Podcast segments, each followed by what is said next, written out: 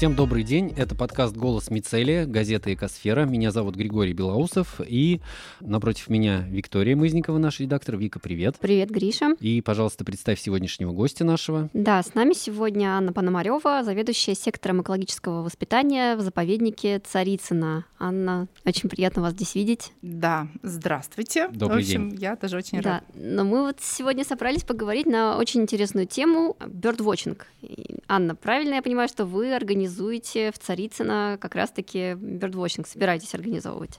Да, в этом году на площадке музея-заповедника Царицына а, совместно с Мосприродой и некоммерческим партнерством «Птицы и люди» мы проведем Кубок столицы а, «Весна 2022» как раз по бёрдвотчингу. Но даже, наверное, будет правильно сказать не по бёрдвотчингу, потому что бёрдвотчинг да, это такой англицизм, когда мы смотрим за птицами, а вот когда мы проводим спортивные соревнования, это все-таки бёрдинг, то есть есть уже немножко такое уже изменение, когда ты должен при определенном времени на определенной площадке отфотографировать максимальное количество птиц и их определить. Мгм. Ну, давайте, может быть, тогда начнем с определения, да, и как-то поясним нашим слушателям, в чем разница и что это такое, и бёрдвотчинг, и а, бёрдинг, как вы сказали.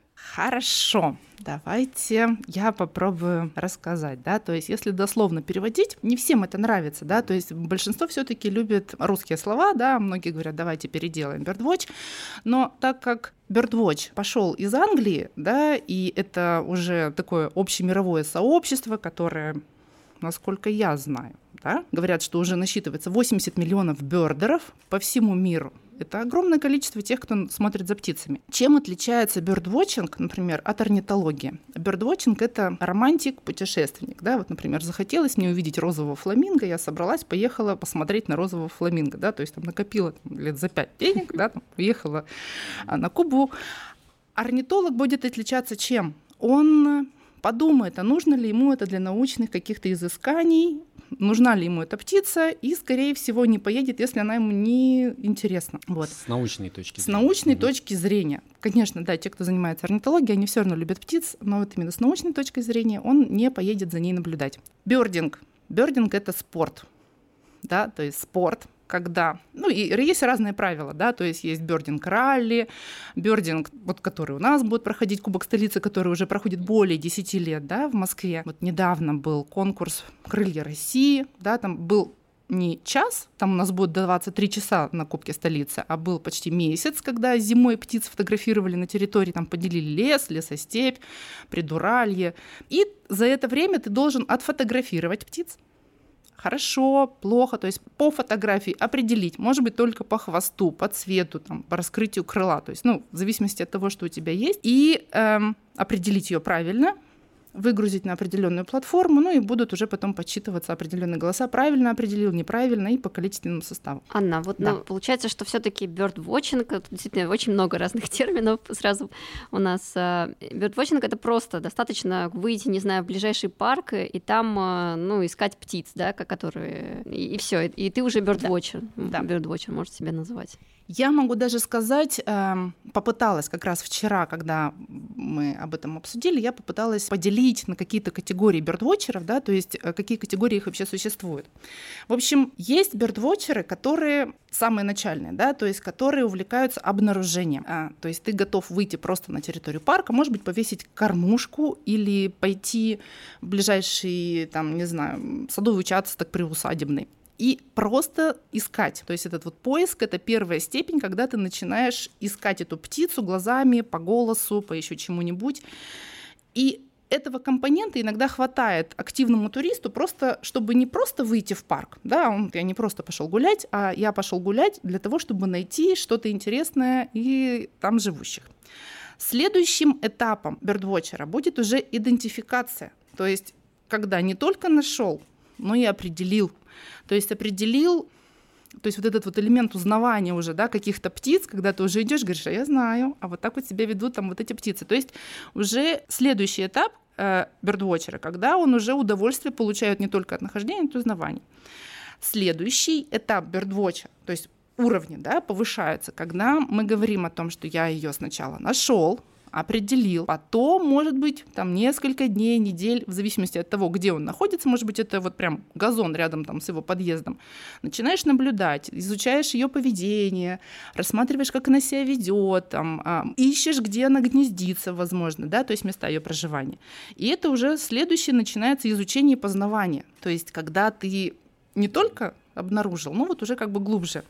А следующий, ну и самый такой огромный пласт, это когда мы будем их называть уже бердвотчеры-коллекционеры, да, у которых есть там лайфлист, лист жизни, да, куда они заносят там списки этих э, редких птиц, найденных птиц. Кто-то ведет их с семилетнего возраста, да, и что, у вас есть такие знакомые, да? У меня таких знакомых нет, потому что... Нет, нет, есть, конечно же, да, то есть когда мы встречаемся на этих фестивалях, в любом случае ты выходишь и знаком... Есть люди, которые уже больше 20 лет ведут эти лайф-листы, у них есть масса фотографий, они, уча... они уже между собой такие зубры, бердвочеры, которые соревнуются между собой.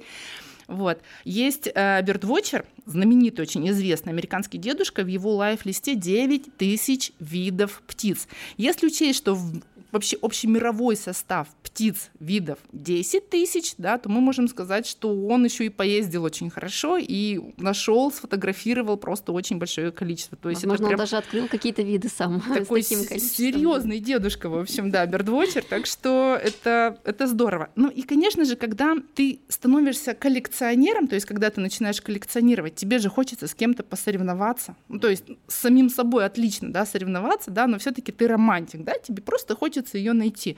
Но хочется уже с кем-то делиться, и вот как раз начинается вот этот вот бердинг, спорт, когда вы в какие-то группы определяетесь, да, и начинаете между собой соревноваться, выезжаете на какое-то общее пространство и за какое-то определенное время а, ограничивая себя стартом, финишем, между собой уже, например, будет, который бердинг у нас на кубке, да, там будут индивидуалы, то есть они уже даже не в групповых соревнованиях участвуют, они выходят один на один между собой, как бы у них такие серьезные. А командные тоже будут? Командные соревнования тоже есть от двух человек, ну и больше. Конечно, бердеры говорят о том, что те, кто не впервые участвуют, о том, что оптимальная команда это три человека, четыре еще тоже не мешается, пять уже лишка, потому что а, если первый человек там отстрелял 30% птиц, второй может ему 30% добавить, третий добавляет, может быть, процентов 10 еще, да, каких-то вот ненайденных птиц. Четвертый чаще всего не находит ничего, ну и пятый уже как бы в нагрузку идет. А организовать этот процесс, да,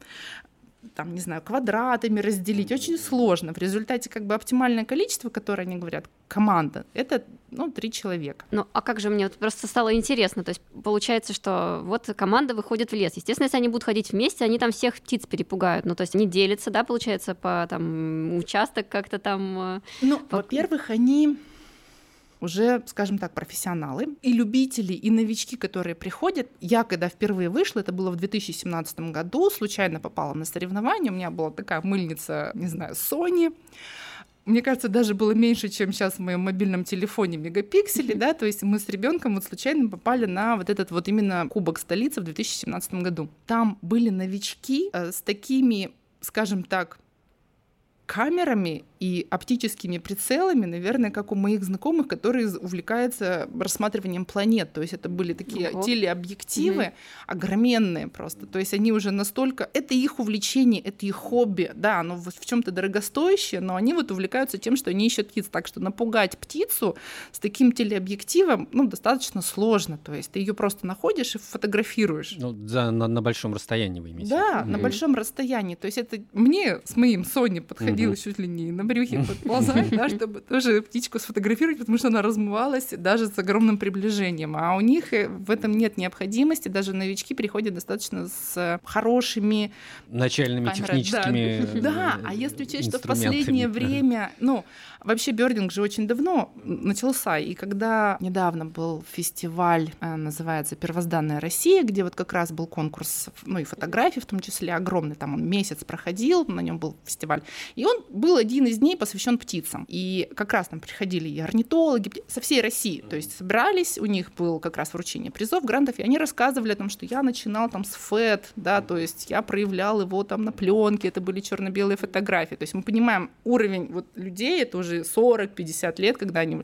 И сейчас, да, он говорит, мы выехали на курсы, мы ездили с детьми там на север, мне дают обыкновенный, да, то есть хороший, например, тот же кит, фотоаппарат с объективом, но он говорит, мне пришлось э, ловить стрижа минут 15. Если бы я был со своей техникой, я бы сделал это за секунды две. То есть тоже не маленькая камера, но нужно привыкнуть, чтобы поймать, ты знаешь характер птицы, ты знаешь ее поведение, лед, да, то есть это циклический, падающий, то есть это очень важно, и ты умеешь уже поймать ритм этой птицы, вот. А вот э, мы говорим все о бёрд-вотчинге, да, э, но что насчет того, чтобы разбираться в голосах птицы или следах, допустим, на снегу, вот э, это как-то важно для бёрд-вотчеров? Знаете, это достаточно сложно, и мне кажется, ты когда становишься уже любителем, не новичком, например, один-два года, ты сначала начинаешь разбираться там в цвете яиц, например, да, в кладке, в гнездах, может быть, нач... то есть в каких-то крупных деталях. Орнитологи, вот как специалисты, они будут узнавать следы птиц, но и то. Недавно как раз разговаривали с людьми, которые там занимаются Красной книгой Москвы, например. Они говорят, ну, все считают, что если я говорю, что я там инсектолог, да, я должен знать всех насекомых. Нет, даже они делятся на подгруппы. Кто-то занимается пчелами, и ему про бабочек он не сможет не определить ни одну, хотя он вроде бы там пять лет, может, учился, и, и разбирались они во всех группах там насекомых, на каких-то там птицы аналогично, то есть я занимаюсь водоплавающими, может быть, э, континентом, не знаю,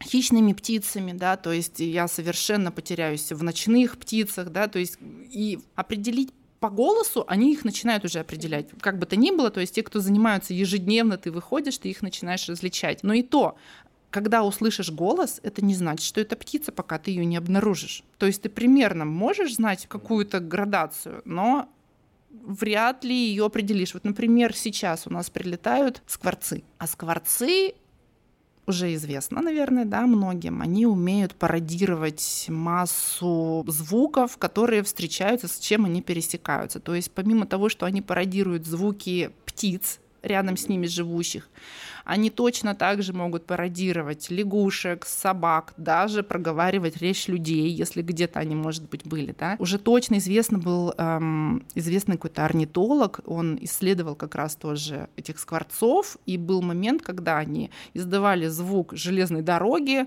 э, печатающей себе. машинки, да, то есть как бы они прям пародисты такие очень талантливые. хорошие, талантливые, да, то есть определить, кто сейчас поет, нужно еще как бы его найти, то есть э, помимо того, что вы его обнар... ну, как бы услышите. У- увидеть источник этого Увидеть источник звука. этого звука mm-hmm. будет все-таки вам необходимо, да. Mm-hmm. А вот скажите, а, да, интересно, среди вот тех птиц, которых наблюдаете вы, а, вот ваши назовем их так, коллеги по увлечению, да, в Москве есть какие-то редкие птицы? Какие самые часто встречающиеся? Вот как здесь выглядит ситуация? Редких птиц достаточно много ну, я бы даже сказала, не просто много, а встретить их, в общем, возможно. А, сказать, в общем, это, конечно, нужно изучать Красную книгу Москвы. То есть Красная книга Москвы, она должна, вот третье издание ее выйти, то есть его должны были выпустить в 2019 году, потом перенесли немножко на 21 там изменили классификацию, должна все-таки выйти в 22 Хочу также сказать, да, то есть э, уже вот, например, третье издание по Красной книге Москвы, ну, понятно, что и растения, вообще все туда входят, не только птица, уже внесли большой вклад как раз городские ученые. Городские ученые это как раз вот те бёрдвотчеры, которые наблюдают, да, угу. за птицами. Можно привести пример, просто как раз мы недавно это изучали и обсуждали этот вопрос вообще, как в принципе привлекать этих городских ученых все больше. Скажем так, например, Чехия, да, Чехии для того, чтобы наблюдать за своими птицами, да, вот именно как стране, за своим там ареалом каким-то, хватит трех орнитологов, вот прям профессионалов, ну и 20 бердвотчеров. И все, как бы, да. А, по последним данным Российского географического общества на территории России профессиональных орнитологов где-то около 300. То есть вот и то они они профессионалы, но их можно где-то встретить в научных публикациях, то есть они вот прям не работают с утра до вечера там орнитологами, да, вот есть у них специализация, профессия, они ее все-таки поддерживают, но вот их 300 человек.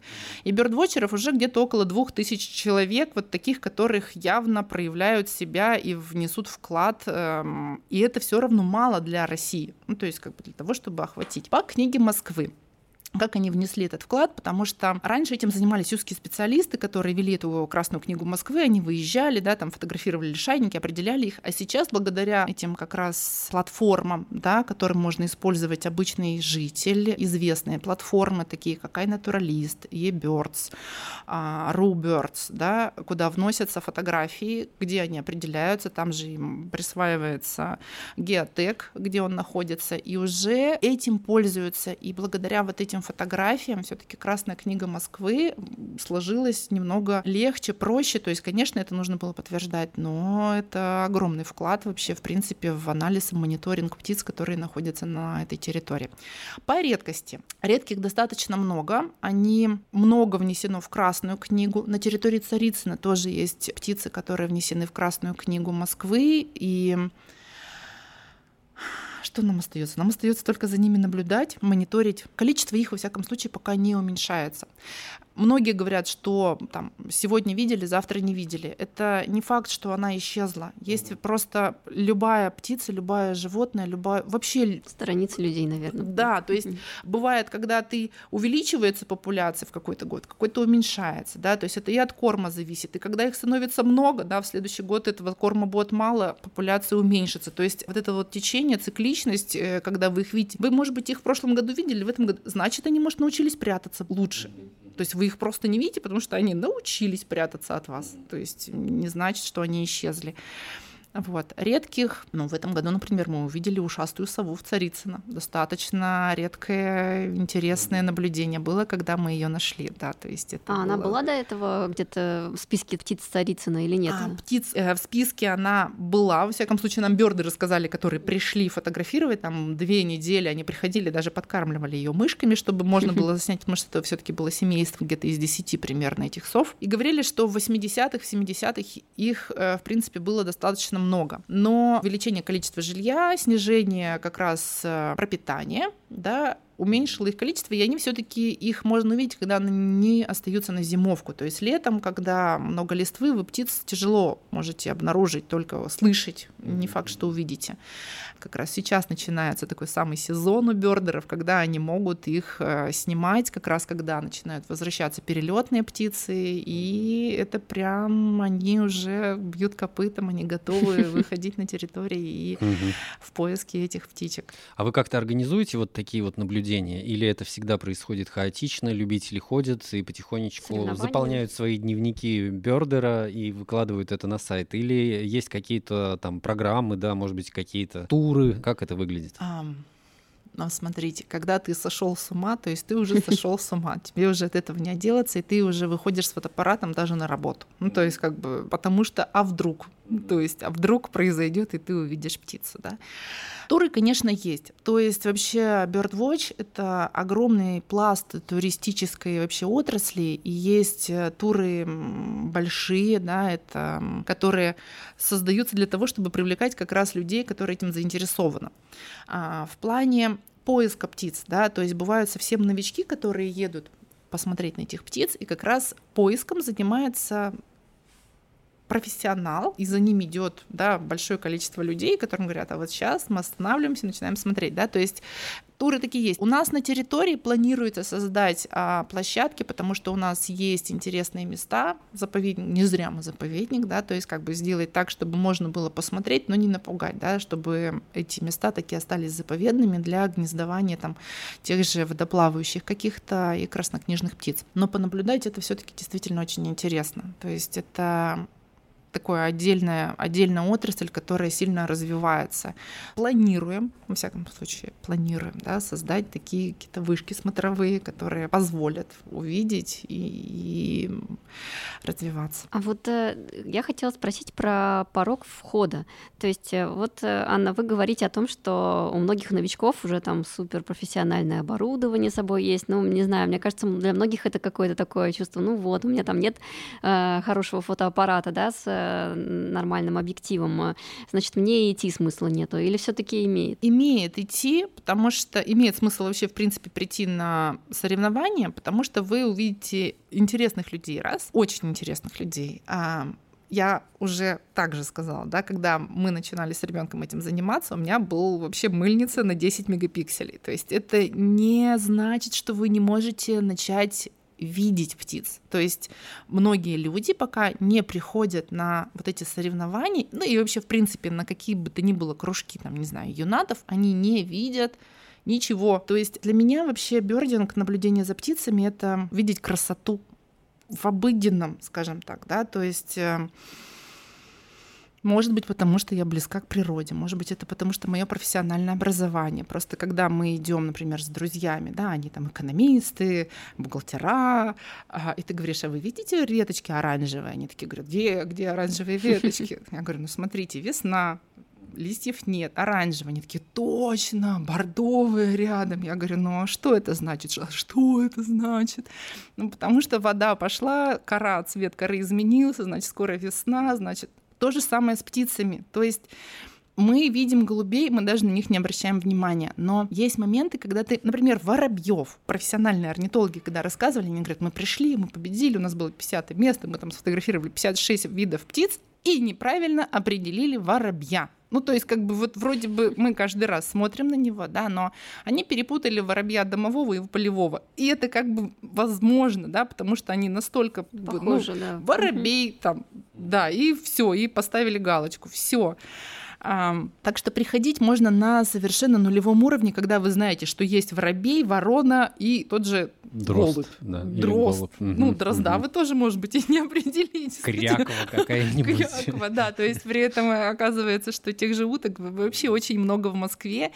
И когда вы начинаете смотреть, у нас, между прочим, при МГУ есть такой дневник наблюдений, не международный, конечно, да, они сделали его еще на базе 1С, там бородатые какие-то года, и есть атлас, вот на этой базе есть атлас Москвы. Как раз как начинать, да, вот вы же знаете свой район, ну, например, примерное, да, его место расположения своего района. Можно же оттуда начать, не заходить далеко, не, не, не идти на соревнования, если вам так страшно, да, просто попытаться своего района. На этой платформе есть атлас. Атлас этот разбит на квадраты 2 на 2 километра. И тыкая на каждый из этих квадратиков, вы будете видеть возможность встречи птиц. Там иногда до 56 видов то есть вот 2 на 2 километра, да, то есть вы тыкаете на свой квадратик, и там написано, что вот этих вы можете видеть часто, эти прямо здесь гнездуются, эти здесь бывают перелетные, ну а этих вы можете встретить редко. То есть как минимум там 56 видов в своем квадратике 2 на 2 километра вы можете увидеть. Ну то есть и вы начинаете как бы, ну, серия, где же они, эти ну, 56, да. да? То есть вот вы, в общем, начинаете обращать на них внимание. Ну, это хорошая такая подсказка, да, для тех, кто собирается даже пройти по своему району. Сначала зайти, собственно, на сайт, посмотреть, кто есть, а потом уже как бы ходить там галочки ставить. Да, для найти. себя. Ну, то есть вот уже начать свой там лайф-лист, да, лист жизни и определение тех же птиц. Понятно, что с растениями намного сложнее, да, то есть э, мы в Царицын начинали с растений. Мы два года вели экскурсии истории в соцсетях про растения. Растения — это прям не так интересно, но по количеству увлеченных людей, как раз бердвотчинг, можно как раз сравнить с садоводничеством и огородничеством, да, то есть количество людей, которые увлекаются этим же, так же, как и бердвотчеров, то есть угу. Примерно, так же много. Примерно так же много, понятно. А вот э, скажите, по повадкам, да, птиц, вот интересно и э, известно, что сороки, да, такие оригинальные птицы, они вот очень любопытные, интересно себя ведут, и там какое-то у них поведение всегда забавное, что-нибудь они находят, э, да, воруют, говорят часто сороки, любят блестящее. А вот известно ли вам, может быть, да, и какие-то еще птицы отличаются каким-то интересным поведением, таким необычным, ну или наоборот очень характерным, но для нас непривычным? Привычным? Что-то замечали вы? Или, может быть, среди э, бёрдвотчеров есть какие-то истории на этот счет? Нет, историй, конечно, очень много, но, скажем так, на территории Москвы не очень любят ворон. Ворон вообще, в принципе, не любят. Они, плохая репутация. Ну, плохая репутация у них, в общем, да. Они вроде как агрессивные, они каркают, они не особо красивые. Но вот как раз вороны являются наиболее обучаемые, наиболее социализированными э, городскими птицами. То есть, например, те же голуби, они не социальные. То есть они глупее в разы той же вороны или ворона, да, то есть которые бывают. И их интересные повадки, то есть есть масса научных докладов детских, школьных, институтских, да, то есть когда именно ворон обучали, например, собирать мусор, да, за орехи, или когда... Да, у нас много таких новостей тоже. Вот, так что это вот это интересная птица. Есть, эм, есть мелкие птицы, которые, особенно когда вы гуляете по парку, который находится в черте города, да, то есть многомиллионного города, значит, количество людей, проходящих по данной территории, достаточно высокое. Птицы считая его своим домом, начинают наглеть, потому что люди их кормят. Они а, огорчаются, если вы идете без подкормки, без семечек, без каких-то там, не знаю, угощений. Они могут даже обидеться, там близко пролететь, крича из серии, как ты посмел зайти на мою территорию, почему ты ничего не принес, да, то есть как бы садиться на тебя, там ты вытягиваешь руку сфотографировать, они садятся на фотоаппарат, например, и думают, а что ты их кормить будешь, вот. В январе мы проводили конкурс по поиску снегиря, вот, например, снегирь, все нам сказали, у нас нет снегиря, вы врете, не бывает. Сфотографировал его только один человек, в результате потом стали разбираться, почему, то есть комментарии же необходимо дать людям, а почему они его не нашли.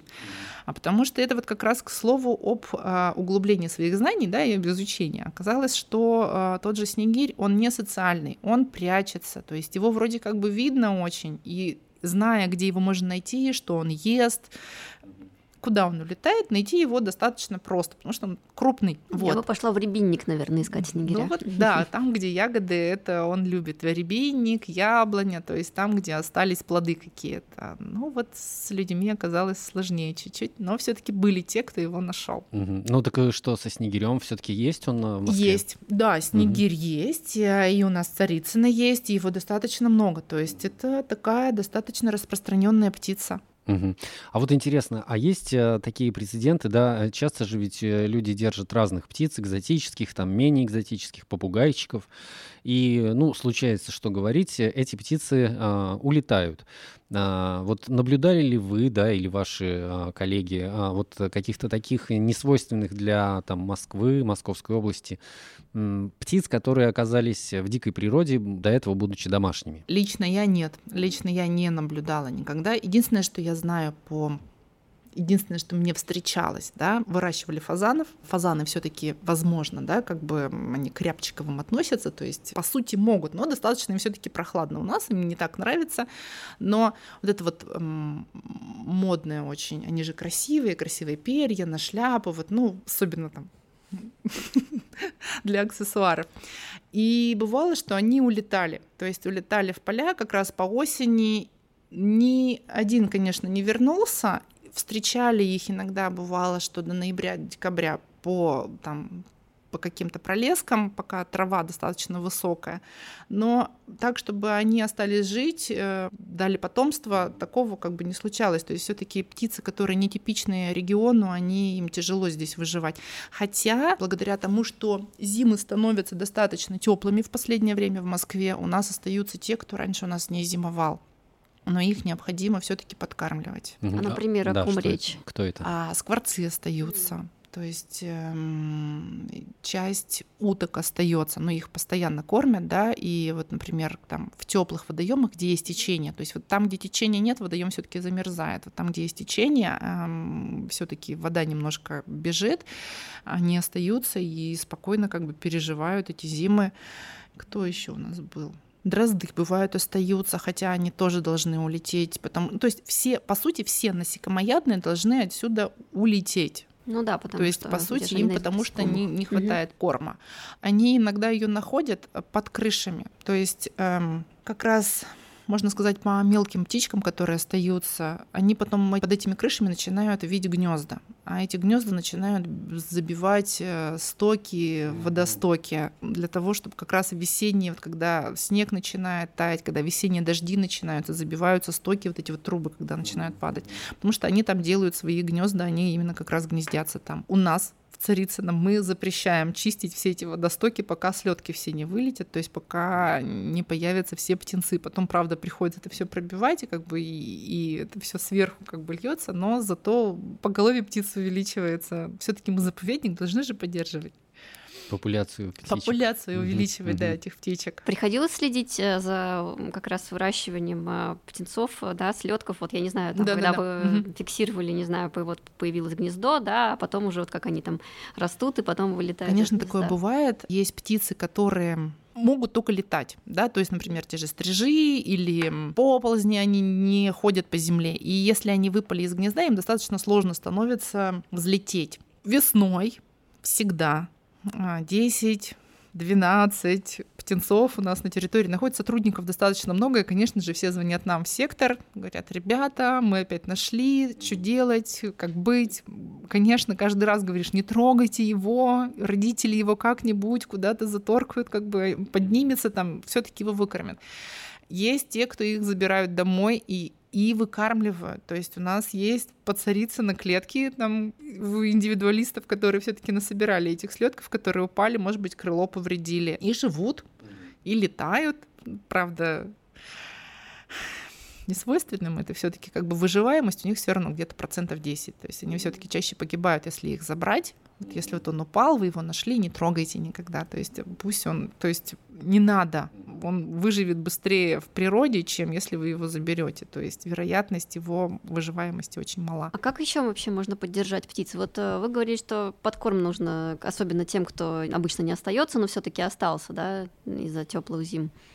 Смотрите, есть масса программ, и каждый год по всей России есть такой день, Синичкин день, осенью он проходит, как раз когда рассказывают про подкормку, как это важно, чем кормить. Мы ежемесячно даем такие данные, сведения, чем кормить, например, какой-то птицы особенно, кому-то что-то можно, кому-то что-то нельзя, снимаем видеоролики, эм, рассказываем, приглашаем детей с родителями. Странно, конечно, бывает иногда, когда взрослые люди приходят, ты им рассказываешь, там, хлеб нельзя давать, там, соленое нельзя давать. И это удивление вызывает не у детей, а у взрослых. Вроде бы, ну, всем уже ясно, уже 50 раз это, об этом было сказано, везде есть предупреждение о том, что этого делать нельзя, но все равно каждый раз, когда ты мы делаем все равно для того, чтобы можно было потрогать и пощупать. То есть ты приносишь и правильный корм, и неправильный корм, и говоришь, ну давай теперь займемся, из чего будем, из чего не будем делать. Понятно, что 50 на 50 всегда все это дело путают,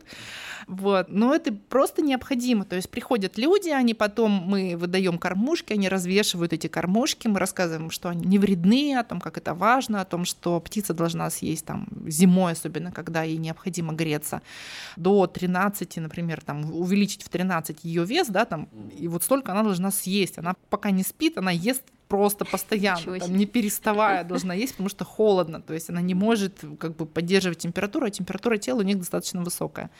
Рассказываем про корма, про поилки, как их чистить. Понятно, что все пытаются почему-то внутрь леса забежать с этой кормушкой, о том, что вот мы там будем кормить. Нет, то есть вам должна быть она удобна, чтобы к ней можно было подойти с тропинки, да, чтобы ее постоянно наполнить. Говорим о том, что если вы их кормите там через день, через два, ну или хотя бы как минимум раз в неделю, но там по субботам, например, вот обязательно тогда, потому что птица, она зимой особенно, когда мало корма, начинает делать себе маршрут.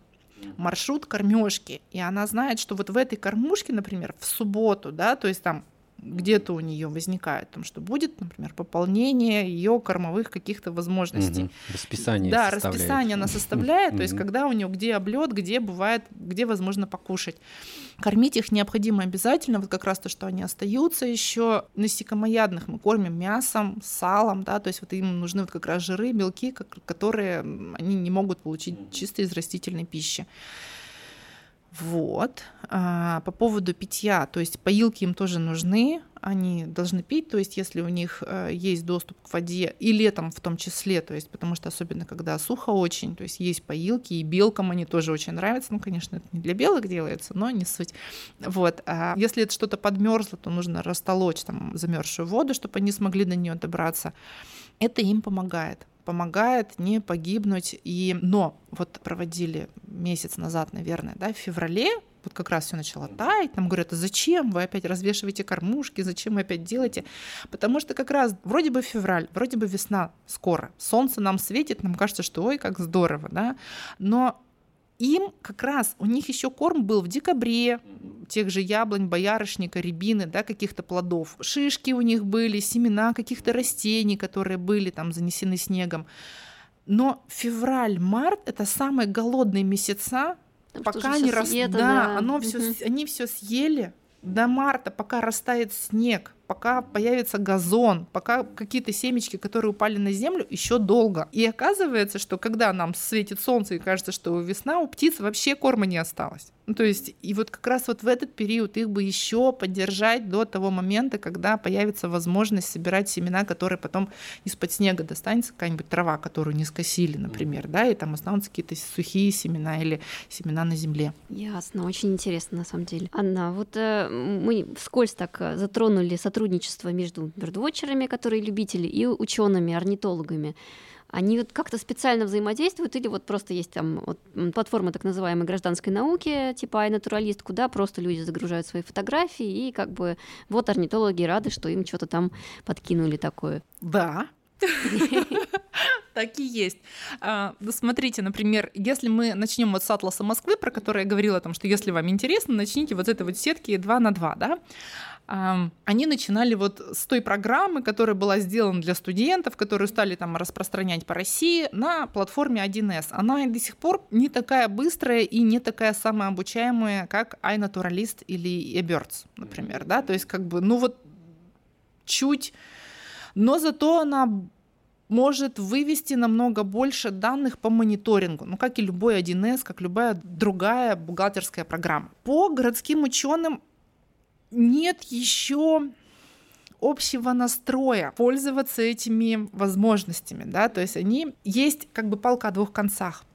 Все хотят найти краснокнижные растения, животные, мхи, не знаю, грибы, ящериц, да, ну в зависимости от того, кого вы сфотографировали. Но для того, чтобы она внеслась в ту же, например, Красную книгу, да, чтобы она внесла свой вклад в науку, вы должны поставить геотек.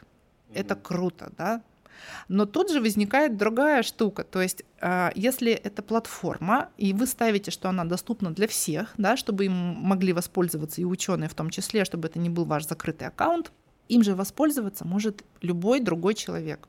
То есть, по сути, когда вы заходите на тот же iNaturalist, вы можете зайти на определенную территорию, и он вам покажет все, что вы вот так же, да, как с этим же атласом, увидеть на данной территории. То есть нажимаете тег, например, какого-то города, поселка, деревни, может быть, там, лощины какой-то, если она прям конкретно, да, или оврага, потому что в оврагах большой ассортимент, чего вы можете увидеть вообще, не только птиц. Ну да. Вот. эм, И получается, что палка о двух концах. То есть ты ставишь про краснокнижное растение, но есть ведь коллекционеры не только наблюдатели. Есть и недобросовестные. Есть люди, которые коллекционируют для себя, да, они могут прийти с растением, например, выкопать, принести к себе. То есть плохо это, это плохо. Хорошо, то есть мы пытаемся восполнить, например, да, количество каких-то краснокнижных птиц, краснокнижных растений. Не если, опять же, если мы их не укажем, да, вот то же самое, как я говорила, например, там в Чехии, два орнитолога и 20 бердеров. Два орнитолога, например, даже ту же Чехию не объедут, да, то есть, получается, как, каких-то краснокнижных не встретят. У нас 300 там, и 2000 бердеров. То есть, когда мы указываем, где у нас есть охраняемый объект, будь то растение, животное, птица, да, мы говорим о том, что эта территория, например, не подлежит застройке, там, дорогам, при, там, не знаю, добыче, если это какой-то закрытый регион, например, если мы не про Москву будем говорить, да, должны посмотреть, как сохранить данную территорию или возможность перенести пласт, прям пласт, да, с возможными там какими-то прям микроорганизмами, которые, возможно, поддерживают это растение, что оно именно здесь растет, да. Ам, И опять же, да, конец тут показали, а может быть они как раз пока не прошло обследование, пока не получили разрешение на там выехали, сказали, нету тут ничего, не было, никогда не Да. росло, да, то есть как бы вот Как-то я даже никогда не, задумывалась, что вот люди могут так э, нехорошо поступать. Ну и хорошо, и как Относительно. здесь выглядит Да. э, ситуация Что- в что же итоге? Делать-то? ситуация, она улучшается, ученые начинают к этому поворачиваться. Понятно, что заинтересованных э, лиц, кто не захочет отслеживать этих краснокнижных э, или тех, которых нужно защищать, всегда 50 на 50. Но ученые начинают поворачиваться как раз к волонтерам, будем называть их так, да, волонтерам или городским ученым, потому что они вносят большой вклад огромный, помогают очень сильно, потому что без них не было бы каких-то научных вообще открытий. Я могу рассказать вам про а, научное открытие, которое меня впечатлило, вот как раз про птиц и как раз связано с городскими учеными. И это реально было прям, оно огромное, оно прям мировое открытие, скажем так. А, про него рассказывала Юлия Горелова на фестивале «Первозданная Россия». Она рассказала, что как раз открытие сделано городскими учеными международного значения в 2018 году а, школьники маленькой школы, где учатся всего 15 человек, село Пурнима Архангельской области, они э, вышли в Онежский залив и там холм, не знаю, гора, возвышенность какая-то, да, стали наблюдать птиц, поставили треногу, бинокль, и этот бинокль или там что они, увеличитель, да, который позволял им рассмотреть что-то достаточно вдали, они настраивали его на песчаную косу, которая как раз в этот залив входила. И когда они настроили, они такие там, как раз, видимо, Юлия Горелова с ними находилась, потому что они проводят эти разные встречи с детьми, как раз в, скажем так, внедряя науку для детей, да, то есть как бы рассказывая им их о, о том же бёрдинге. И когда они настроили, они сказали, Юля, а что там такое шевелится вообще? То есть там вся песчаная коса просто ходуном ходила, и непонятно, кто был. В результате эти дети, да, дети, то есть случайно совершенно, открыли место остановки маленького кулика или исландского песочника на пролете. А почему это глобальное открытие? Вот, ну, она объясняет, потому что эта маленькая птичка зимует в Южной Африке, а гнездится на Северном Таймыре.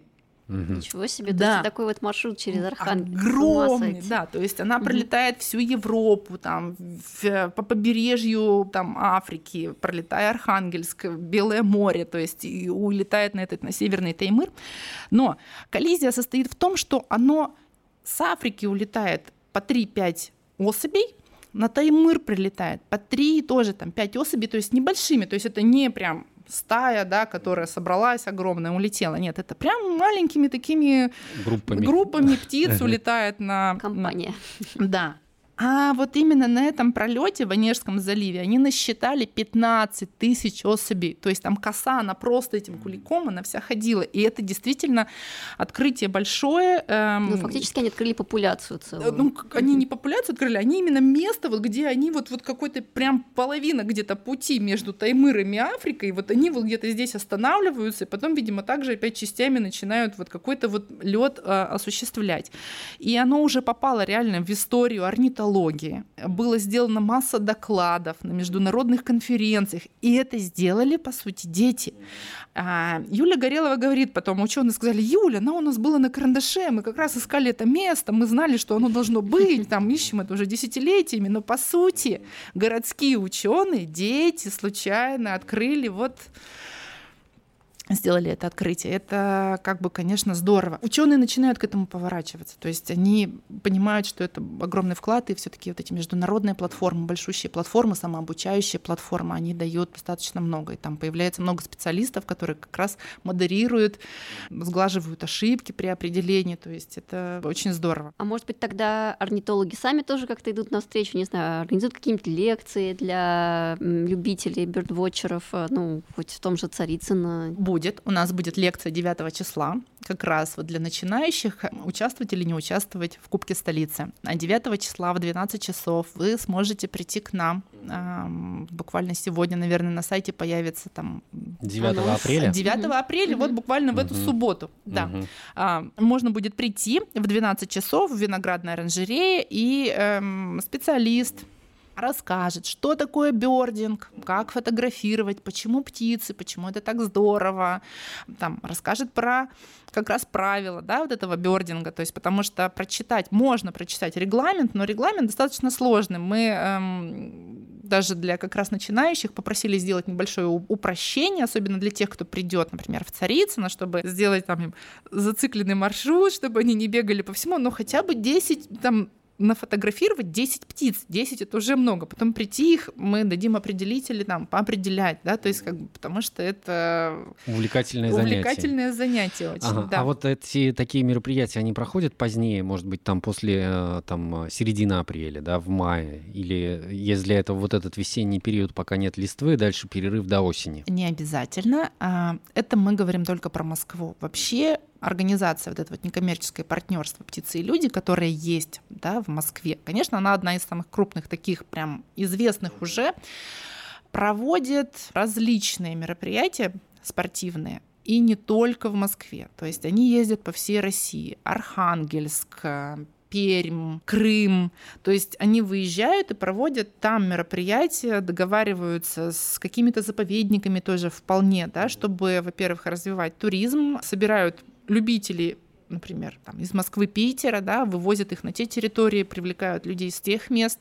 Я знаю, что они проводят обучающие семинары для педагогов. Столкнулись с тем, что в Перми стали делать. Есть теперь прям человек, который получил грант и развивает тоже Birdwatch на Урале в Крыму тоже получили ребята грант, и на базе школы сделали школьные кружки по орнитологии, тоже рассказывают, привлекают взрослых. То есть это он начинает раскачиваться. В Питере есть ребята, которые ведут экскурсии по орнитологии, рассказывают, как в этих как раз дворцах можно найти гнезда, да, то есть там чуть меньше растительности, есть больше по окраинам Питера, ну, в городе чуть меньше даже, чем в Москве, и они как раз прячутся все а, в их канделябрах в этих зданиях.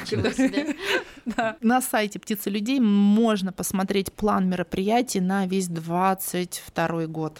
Да, обязательно заходите. А у нас э, мы приближаемся к концу уже, и у нас есть традиционный вопрос, который мы всем нашим гостям задаем.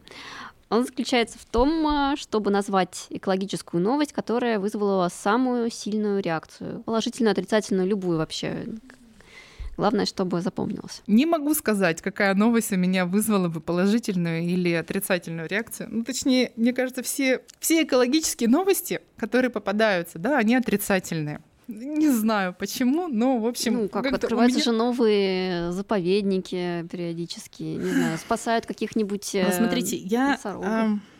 Может быть, это профессиональная mm-hmm. деградация, да, уже, то есть, uh-huh. как бы, да, или деформация личности, когда ты видишь уже не всегда все хорошее. Новость. Я пыталась вчера найти положительные новости. Я знала, что вы зададите этот вопрос. В общем, смотрите, что я нашла для себя положительного. Да? Понятно, что по Москве, например, о том, что ввели постановление, например, не собирать листву меня это очень порадовало, потому что наличие листвы все-таки увеличивает эм, плодородие почвы, оно его улучшает. Помимо плодородия, оно увеличивает количество насекомых, всех разных живностей на ней, увеличивает также, получается, птиц, потому что им сразу же есть чем питаться. То есть это такой прям огромный для шаг. экосистемы. Да, для экосистемы он большой. Но понятно, что он не исполняется вот уже года три. То есть ни разу не видела, чтобы ее все-таки оставили до весны. Я знаю, почему это делается, да, потому что тоже в рамках ЖКХ.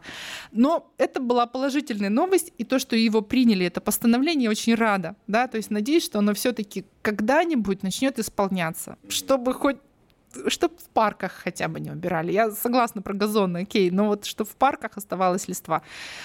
Положительная еще, какая была положительная? Положительная была какая-то увеличили популяцию птиц искусственно, потому что в процессе сейчас даже не скажу где, где-то на севере, когда они там гнездятся, у них искусственно забирали яйца, и сразу же их э, в инкубатор складывали, они давали еще раз, то есть они прям на начальном этапе, получается, что они делали две кладки, в результате вот так вот увеличили популяцию кулика какого-то вроде бы, если не ошибусь. Да. Ну, отличные новости. Да, отличные новости. Ну и, конечно же, почему-то негативных все-таки попадается чуть больше. Ну, ну просто, может быть, мы так э, привыкли отмечать для себя негативное, это всегда отмечаешь, замечаешь и запоминаешь, нежели хорошие, которые бывает, что пропускается. Да, что еще еще жду, да, из новостей. А, отслеживаю уже третий год, может быть, даже больше. Я жду, когда все-таки пойдет проект ПОРОП. Да, расширенная ответственность производителей. Прямо я вот отслеживаю, когда же она будет действовать и когда она заработает. То есть мы, в принципе, как газета тоже да, следим тоже за этим и постоянно публикуем новости и так же, как и вы, ждем. Да, и говорим с экспертами как раз на эту тему в нашем подкасте «Голос Мицелия». И с нами сегодня была Анна Пономарева, специалист по экологическому воспитанию из э, заповедника Царицына, а, Анна рассказывала нам о бёрдинге, бёрдвотчинге, э, чем они отличаются, о птицах и орнитологии. В общем, очень интересная беседа получилась. Спасибо вам большое, Анна. Вам спасибо. Ставьте лайки, подписывайтесь на нас в соцсетях.